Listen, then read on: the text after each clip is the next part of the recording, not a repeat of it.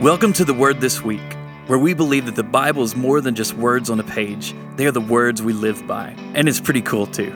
We invite you to join us as we read through the Bible together this year.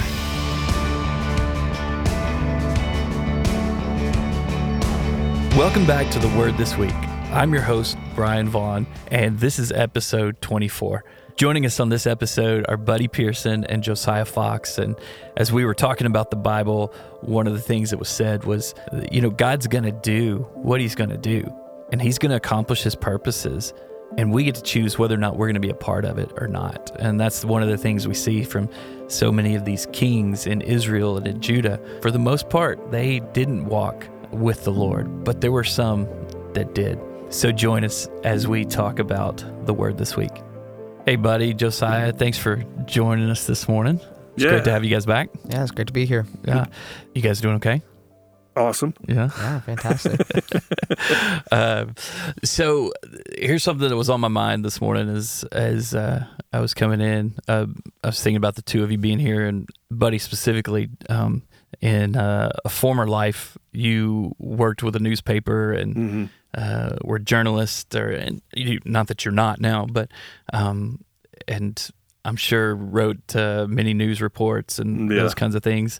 And I was thinking about us reading the Bible, and when you read the Bible, and specifically, we're a lot uh, right now. We're we're talking through Kings and Chronicles and some of the prophets and and those kinds of things. When you read the Bible, to you, does it read like a news report or a news story that perhaps you would have written back when you were writing for a newspaper? You know, I, I look at some of the things like that because it's, uh, you know, I was at a newspaper for 16 years and you're just, you know, you're kind of wired that way. Yeah. And, but uh, I also have learned to look for the little nuances, you know, the little, just other things uh, that stand out, not just the, the main uh, topic or the main story. You know what I mean?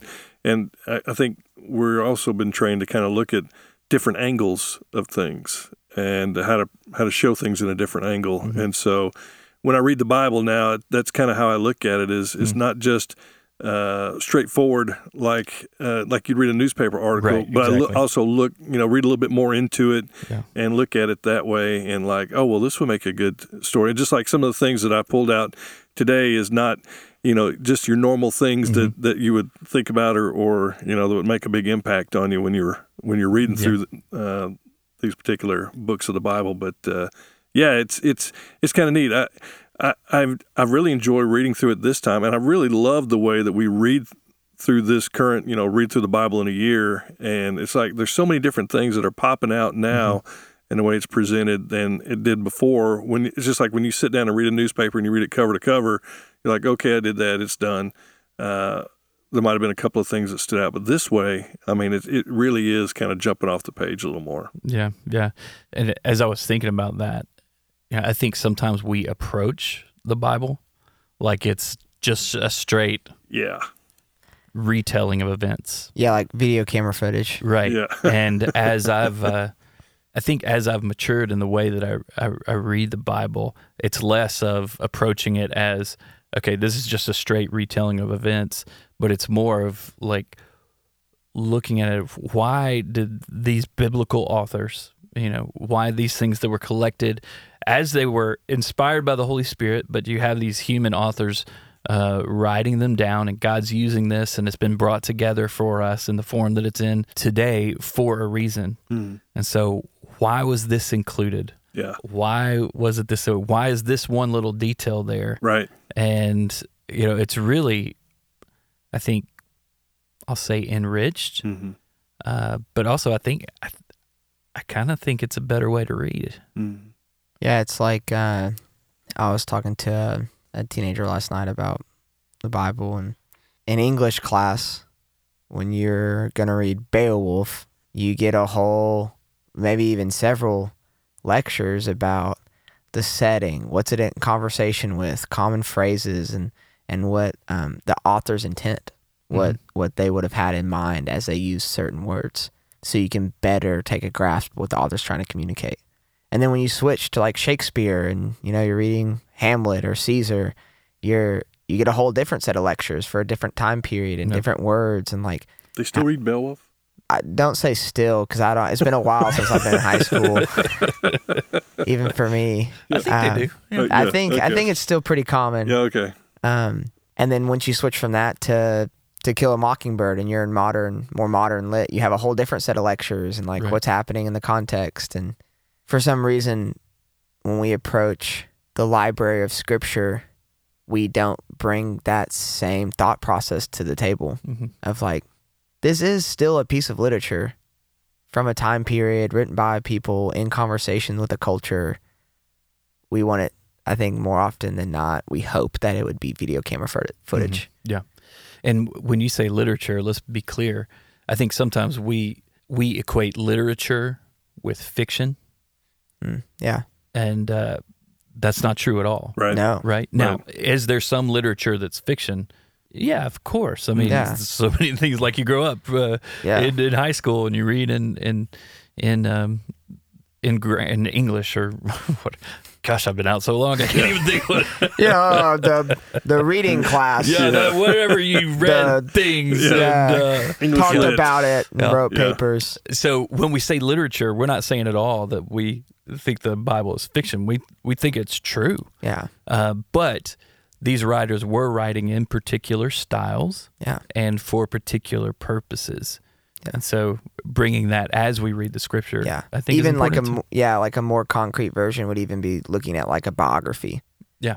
You can have hundreds of different people write a biography about the same person's life and they'll all have a different perspective and a different point and different things they're drawing on and ways to communicate what was happening in that person's life and and scripture is no different. Yeah, exactly. And that really plays out. Just think, following Yeah. that thought for just a moment, when you look at the four gospels, Yeah. Yeah. uh, 100%. that are different accounts of Jesus bringing the kingdom of God, uh, Yeah. you know, to earth. And Right. you have these four different authors that, uh, and a lot of it's crossover. A lot of it crosses over. A lot of it looks exactly the same. Mm-hmm. But then there's there's a detail here in Luke that wasn't in Matthew, Right. or you know, Yeah. and Or John seems really out of order out of the other yeah, three I just John's read. way different than the Yeah. other 3 Mhm. and so that's why there, we see some of those differences. But but back just to this idea of of how we how we read the Bible, there are so many details. In fact, like you said in some of our conversation about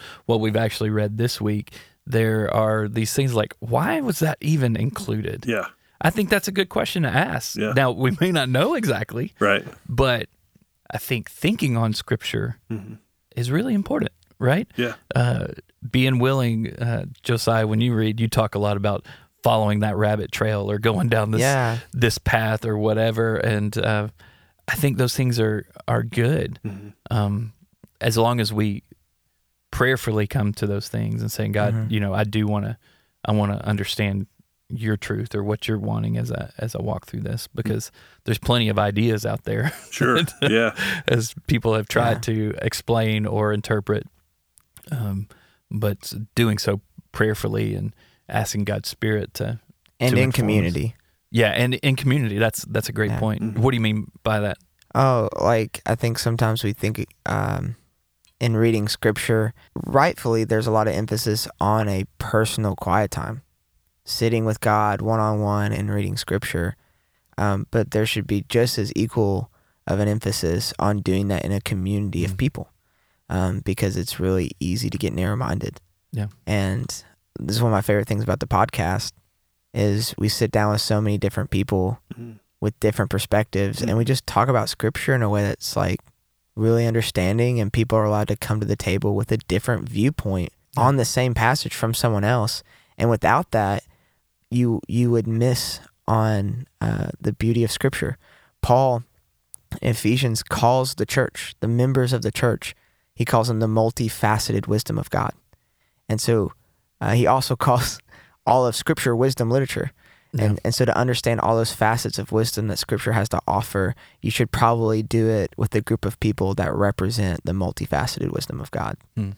So, as we've read uh, this week, what are some things that jumped off the page to you in our reading for this past week?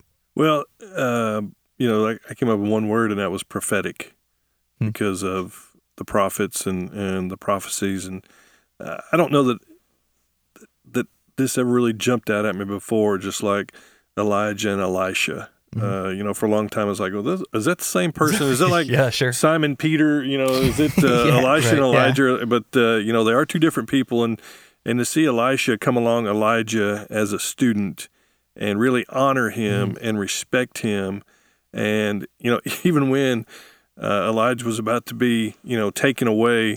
And these other guys are coming out and they're like, "Well, you know, your master's leaving today." He's like, "I know, I know. Just, just be quiet. You know, I, I got it. It's, you know, it's going to be fine." And uh, you know, he, he was still, he was still respecting Elijah in that time. Yeah. You know, he wasn't saying, "Oh yeah, I'm going to be the next." You know, check this out. I'm going to be the next guy in line. Just wait. The old man's gone. I'm, I'm here, taking over. Sure. Uh, but you know, he did ask for a double uh, blessing. You know, I just I love that uh, seeing those two and and the continuation. You know, the, it's like the sequel. I mean, how many how many movies out there we've seen the sequel of, and the sequel's like really stinks. It's like it's Almost never, all of them. Oh, yeah, never except for time, yeah. Maverick, except for Top Gun Maverick. It was good. It was. I haven't good. seen it yet, It- but it's awesome. Incredibles two, Yeah, Incredibles two, yeah. is probably one of the greatest sequels I've seen. It was. I agree. but uh, you know, Elisha being the sequel to Elijah, you know, it's like, uh, wow, he was great. Just seeing those two come along and and just kind of passing the torch there. I mean, that was to me that was really one of the cool things about our reading this week. Yeah, I, that made me as you were talking. It made me think, and I don't know if it was in this week's or the or the previous week's reading, but um, I can't remember. But the scene where where Elijah takes Elisha as Yeah, his student, Yeah, and um, and Elijah's in the in the field, hmm uh, you know, working working the field, his oxen, the plow, you know, yeah, and he he sacrifices it and he uses the wood from the from the piece of machinery that he's using right? Or the what was it the yoke maybe? And that was the fire and then sacrificed these oxen. Uh, just what a picture of to me was a picture of of laying it all down. Yeah, like i'm laying down even my identity here yeah. to walk into into what the lord has for me Mm. Mhm. I don't know if I got the story exactly right, but the, that's just kind of what was jumping into my mind at that moment. Yeah. So, what are some of the things uh, you mentioned? Elijah and Elisha. Uh, are there some specific things that are that are jumping out to you guys as we as we talk about them? There's like some cool literary stuff to be on the same topic. Like I loved how First King starts with it uses kind of like that Goldilocks thing where she comes into the house, you know, and one porridge, she eats a porridge and it's too hot. And she eats the next porridge and it's too cold. And she goes to the third porridge and you expect something else to be wrong with it, but it's just right. And it opens with this like one, two, turn. These speaking moments with Elijah and the king and the the people uh, coming to him and he burns him up with fire. Then he burns him up with fire, and the third one comes and is repentant, and then he goes and talks. And uh, Elijah and Elisha go from one city to another city, from that city to another city, and then you're expecting them to leave and go to another city, and then they go to the Jordan. It's just these fun little turns. But I love how much Elisha does for the people that don't belong to Israel. Mm.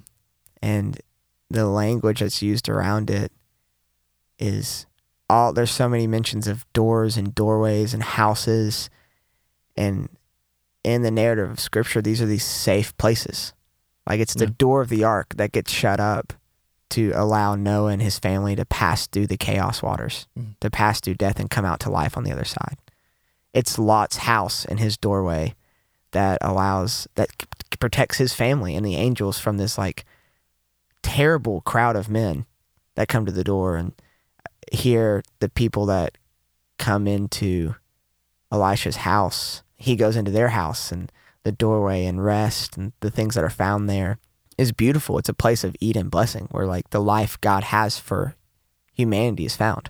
Like in one of the houses uh, Elisha like raises someone from the dead. It's like Yeah. as as the as the um the promised land this place that was supposed to be so much like Eden and Israel again has done what humans do and they've ruined the land. Mm-hmm. that's what happens in the Noah narrative is humanity ruined the land. They're ruining the land.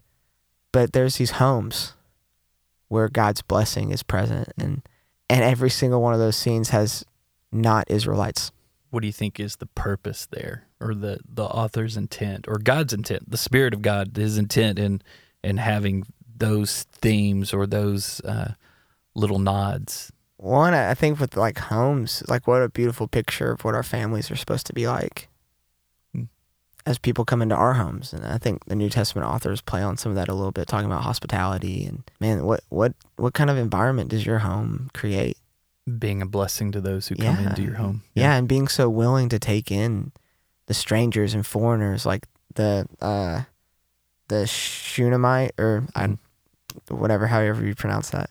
That Sounds woman, she she's not an Israelite, Mhm. and Elijah's a stranger in her neighborhood, and she invites him in, and then realizes he's a man that God and like builds a whole extra room for him. I think it's just a beautiful picture of the way one how that's supposed to be, and and like God's house and how God's house is that place as well.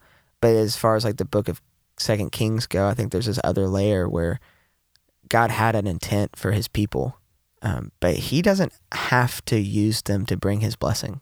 Yeah. Um, he's gonna do what He does, whether people want to be a part of it or not. Mm. And it's so beautiful Hmm. to see how his his heart for the nations, as he says, "No, I have one. I have one man of God, just like Moses was this one man."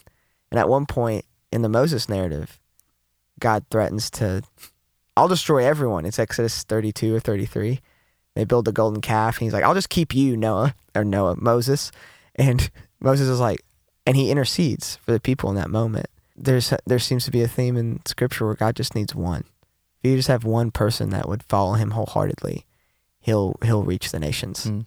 And that's just being replayed here, combined with this picture of a home and enjoyed thinking about that this week. I don't think it's a thought I fully have come to completion, but Yeah, it's something that stuck out to me that you said there. That phrase was, "God's going to do what He's going to do, Hmm. whether you want to be a part of it or not." yeah. Yeah.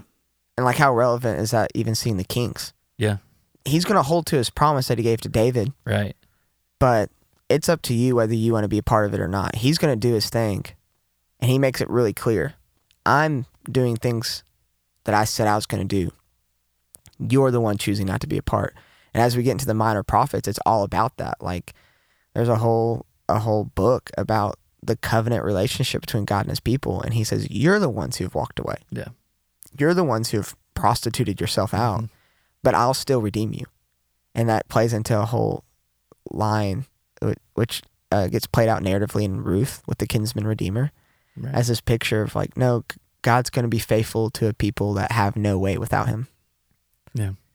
Um, even when they're unfaithful, and just it just continues to play a beautiful yeah, and you know, it's it's interesting or it's sad Yeah. that as we're reading through First and Second Kings, Mhm. First Second Chronicles, and it's it's these lists of kings, you know, Yeah. oh yeah, and it's their exploits and the norm should be hey they walked with the lord and they did what was right in his eyes. Yeah. but it's not. The norm is they did evil in the sight of the lord. Right. and they had chosen not to be a part of what he was doing. Yeah, right? And uh and so when we see some of those bright spots uh it's like oh i want to hold on to that you know Yeah, like yeah. And, and this week's readings one of those was jehoshaphat Yeah, you know in the southern right. kingdom in judah he for the most part sought the lord Uh, Yeah. I think there was one thing where it said he even went, didn't he travel around and said, "Hey, you guys need to turn to the Lord." yeah, and That was that was beautiful. Well, one of the things that really with Jehoshaphat was, you know, Second Chronicles twenty twelve, where, you know, the armies are coming around, and and really he just, uh, Yeah. you know, it looks like, you know, it's one of those horror movies where, you know, the monster or the villain is has got you cornered, and there's no way out, and it's like it's hopeless situation, and he just.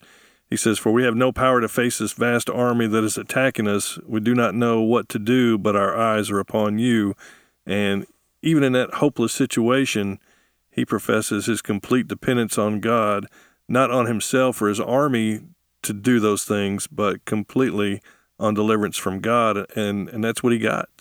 And, you know, how many times today, as a leader, do we see uh, them taking credit for like everything that's good or that they Mhm. think, you know, that because they're in a position of power, that they're the one who's doing all these things themselves? When, you know, we all know that, you know, uh, God is the one who um, provides all of our blessings and, and, and takes care of us. And uh, to think we can do anything on our own uh, without him. And that's what I liked about Jehoshaphat was, you know, here he is, and he's like, you know, I I'm not going to do this, but it's God that's going to deliver us, and we've got total faith, and he did. Yeah. And you know, and what a testimony that was to the people around him, to his armies and everything. Yeah, I, I love that. And that said, he begged the Lord for guidance. Yeah, He also ordered everyone in Judah to begin fasting. yeah, So people from all the towns of Judah came to Jerusalem to seek the Lord's help. And Yeah. he, he stands out like, yeah, well, this guy's different yeah. than Yeah. these other kings. Right. And he also fights for the unity of the family of Israel. Mm-hmm. He uh, in First Kings 22, he shows up willing to fight, Mhm. and he says this phrase: um, "Consider me yours, my people your people, my horses your horses." And the king turns out to be bad news. That king comes and goes, and another king comes. And in uh, Second Kings three, they're they're trying to Moab's never been good. Moab's like the terrible cousin Yeah. of the nation of Israel Right. if you want to go read that, it's in that's I think Genesis 17 or 18 about Lot and his daughters. It's bad news. But Israel reaches out to Jehoshaphat in Judah and he says the same phrase. And then they team up with Edom, which is was Jacob or Israel's brother. Esau, yeah. Yeah, and they Mhm. all the the families united Mm. because of the work of Jehoshaphat. And it was just a, a beautiful little snapshot of like God's intention. Yeah. It's like a it's a bright spot moment. You're like, oh, this could be good. You you mentioned Edom, um, and in in this week's reading, we also had the I think the shortest book in the Old Testament, which is Obadiah, Yeah, uh, who was a prophet, and some some scholars will place him during this time frame. Some place him a little later, uh, like after after the exile. Uh, but uh, he is speaking directly to Edom, right. pronouncing judgment, you know, on them uh, for the way that they treated God's people, right? Mhm. Uh, but then he also turns it back, turns it back to Israel, and and speaks to them for a moment. But then there's this this image of hope right at the end. It's it's a one chapter book. Yeah, Um, Yeah. He said, "Then my people living in the Negev uh, will occupy the mountains of Edom. Those living in the foothills of Judah will possess the Philistine plains and take over the fields of Ephraim and Samaria. And the people of Benjamin will occupy the land of Gilead. The exiles of Israel will return to their land and occupy the Phoenician coast as far as the Zarephath. The captives from Jerusalem, exiled in the north, will return home and resettle the towns of the Negev." the those who have been rescued will go up to Mount Zion in Jerusalem to rule over the mountains of Edom, and the Lord Himself will be king. Mhm. And what jumped out to me in that is, and the Lord Himself will be Be king. king. Mm-hmm. It's this picture. I, I think it's this picture of the restoration that God wants to bring. So, in addition to this restoration of of families and being a blessing to Yeah. all nations, Mhm. um, it's that no God steps back. These human kings are blowing Yeah. it, Yeah. but they'll once again. And God's original Right. intention for for them as they became a nation Yeah, was that He would be their king, exactly. and that wasn't good enough for them. Right. They had to have a king. yeah, Yeah. and and so they become, or God will, as He restores all things, that He'll be their king. I had been thinking about this past week was in Judges it ends and there is no king. Mhm. Everyone did what was right in their own eye. Yeah. Like the problem with Judges is that there is no king. They get a king, and the problem as you start Second Kings is is there no God in the land? Hmm. Is there? Why are you going other places? Obviously, your king's like. Is there no God either? right. Mhm. And it just plays. It's it's playing on this multi-layered Mhm. picture of like, no, we need God to be our king. We need the rule and reign of God Yeah. from Genesis 1 and 2 to come. Right. And the prophets go crazy with that language. And it's it's beautiful. What do you guys see in the relationship between these prophets and the kings? We see a lot of interaction between Elijah and some of the kings of Israel, specifically Ahab. Right. Yeah. Um, we talked a little bit about it in, in the podcast last week. But then you have Elisha, Mhm. who is not only interacting with the king of, of Israel Yeah. at his time, but also the king of Aram Mhm. and uh, some others. What do you guys just see in in those relationships? when you're a man of God, you need to be listened to. Um, To me, that's you know that that speaks volumes because how many times do we want to hear what we want to hear and not what the truth is, or not you know the tough truth? Mhm. And you know, I think about having been out in the workforce for so many years. You know, I, I was never really liked by my bosses because I was never a yes man, one of Mhm. those that just goes along and, and agrees with everything that your superior, your boss says. You know, sometimes you have to you have to tell the cold hard truth. You know, you have to to throw it out there. And what I like about you know the the prophets who are of God is you know they told the good the hard truths, even though you know that's not what the kings wanted to hear. Yeah. And to me, it's you know, wow, how who's our prophet these days in our life? Who's who's speaking to us? Who's speaking the truth in Mhm. our life? Who who is speaking of God in our life? Because if we have somebody like that, you know, I mean, we all like to be agreed with. You know, we all like to come up with our ideas. Everybody think it's the greatest in the world and, and, and roll with it. But, you know, who's the, the people speaking the hard truths into Mhm. our life? And so I look at it like, you know, who is who are those people of God, not of the world, but of Mhm. God that's that's really speaking in my life. Into my life. Yeah. Yeah. Yeah, that's good. I don't remember uh, which instance it was, but there's a point where one of the kings is like, "Hey, we need to ask, we need to seek the prophet's help or Yeah. whatever." But don't get this guy. He And, never has uh, anything somebody good to says, say. Yeah, go get him. Yeah. like, no, he he never Yeah. speaks anything That, good. yeah, it's Yeah. Second Kings. Yeah, he uh, never has anything good to say. or or First Kings twenty two maybe. Yeah. Uh, it yeah, it's First Kings twenty two. Or, uh, Yeah, Yeah. yeah. yeah, that's what I thought. I was like, yeah, nobody wants to hear what he has to say. It's never yeah, good. man. He always he pronounces judgment on me.